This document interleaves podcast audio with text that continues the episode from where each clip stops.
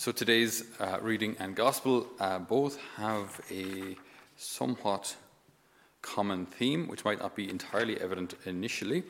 Uh, the reading to the the first letter to the uh, sorry, the first reading that we had, the letter to the Hebrews, uh, speaks about the people turning against God. So uh, at Meribah and Massah, when the people who had been freed from slavery in Egypt were in the desert and they grumbled against God at, at Massah, they, they grumbled against God for not providing water for them, so they were thirsty out in the desert.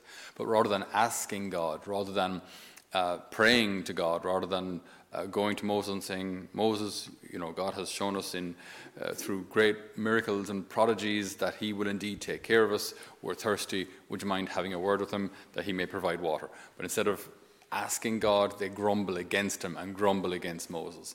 So you know, God, the, the, the, ten plagues, the parting of the Red Sea, column, pillar of fire, pillar of cloud, all these miracles that the Lord works. Uh, the manna, of course, uh, on a daily basis, and the double portion the day before the Sabbath. Long story, lots of miracles there that, that, that the Lord has shown that He will take care of them. Uh, but then as soon as they're thirsty, ah, you don't care about us. It's just, you know, it's immediate reaction just to rebel against God. So uh, this is, is what the, the, the, letter to the Hebrews is, is reminding uh, the people of that, that uh, very easily we can turn our hearts from God. The, the, the reading then, the, the, the, psalm then goes on to, to repeat that whole uh, situation, that, that whole scenario. How we should come and bow and bend low and kneel before God our Maker rather than grumble against Him and uh, rather than behave like our ancestors did at, at, at Mass and the desert when they tried God. They tried, or God will say, they tried me, though they saw my work. So that's what sin is. You know, a thought, a deed, an utterance that offends God. It's a rebellion against God. Simply put, it's often just simply putting uh, my will in place of God's. God's will for us is always good. God's will for us is always actually the maximum of our happiness. God's will for us is the maximum of our happiness. God wants our happiness.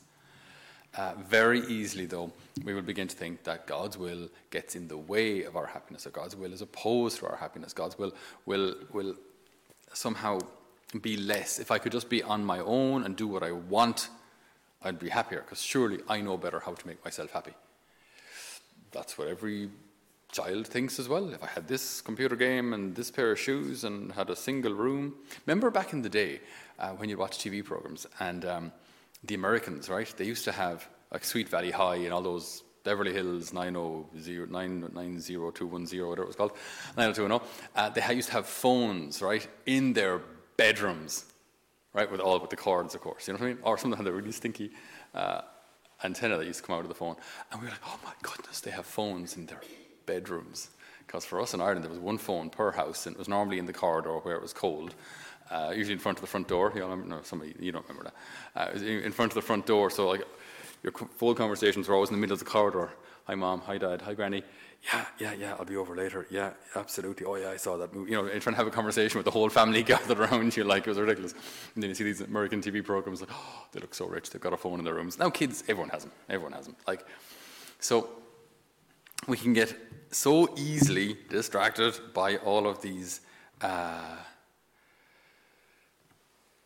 thoughts that if I could do, if I had everything I want, if I could do everything I want, I would be happy.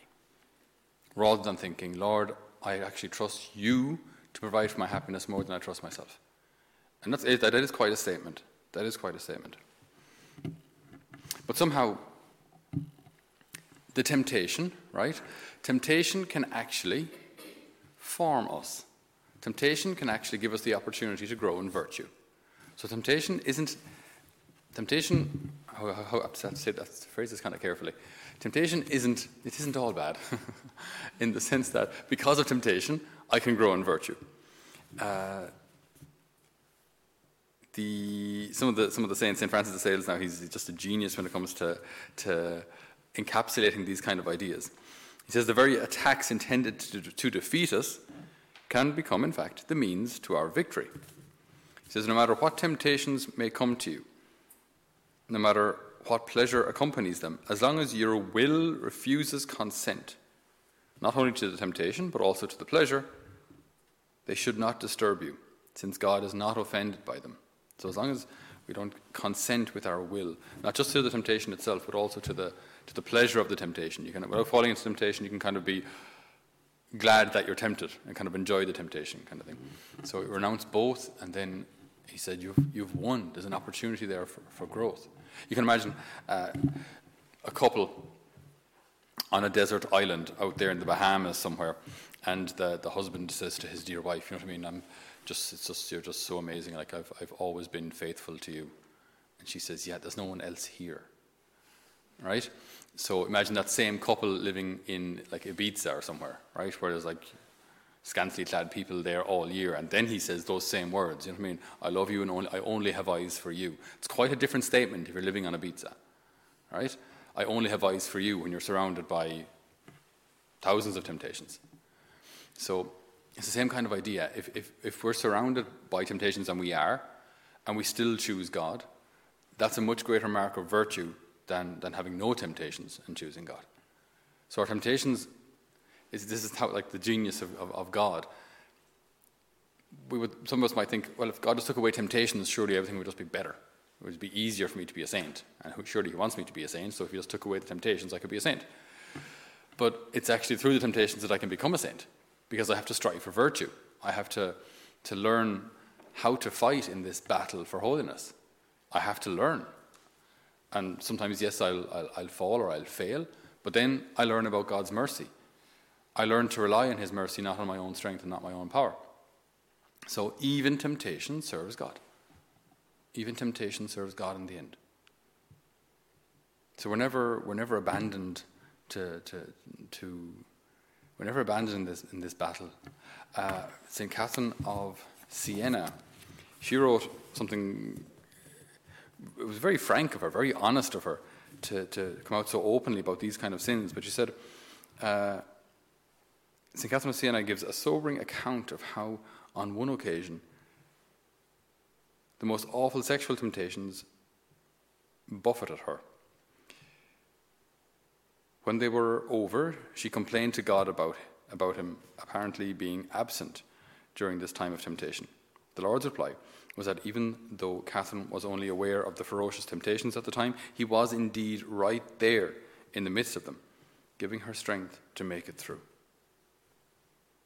And then St. Francis de Sales also writes God is delighted when we resist temptations, even though we may feel slimed after them. You know, you may feel kind of dirty, you know.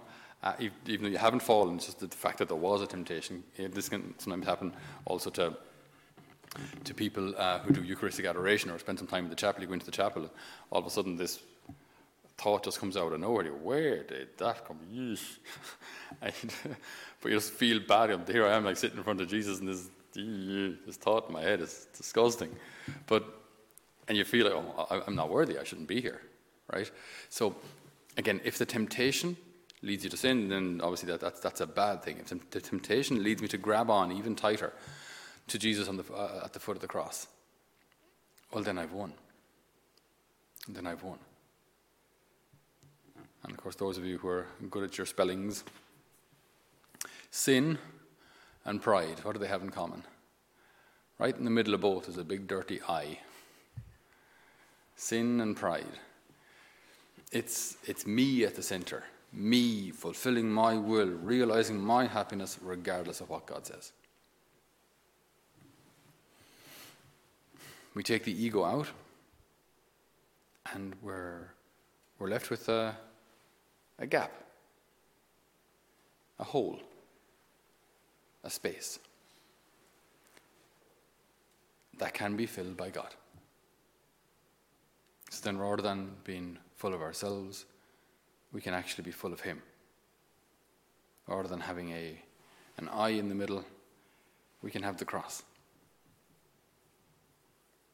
And so we ask the good Lord today to deepen our trust in Him. And when we find ourselves on the battlefield surrounded by temptations, that we may use these opportunities to grow in virtue, to grow in faith, to grow in trust, and to grab on even tighter to Him. Amen.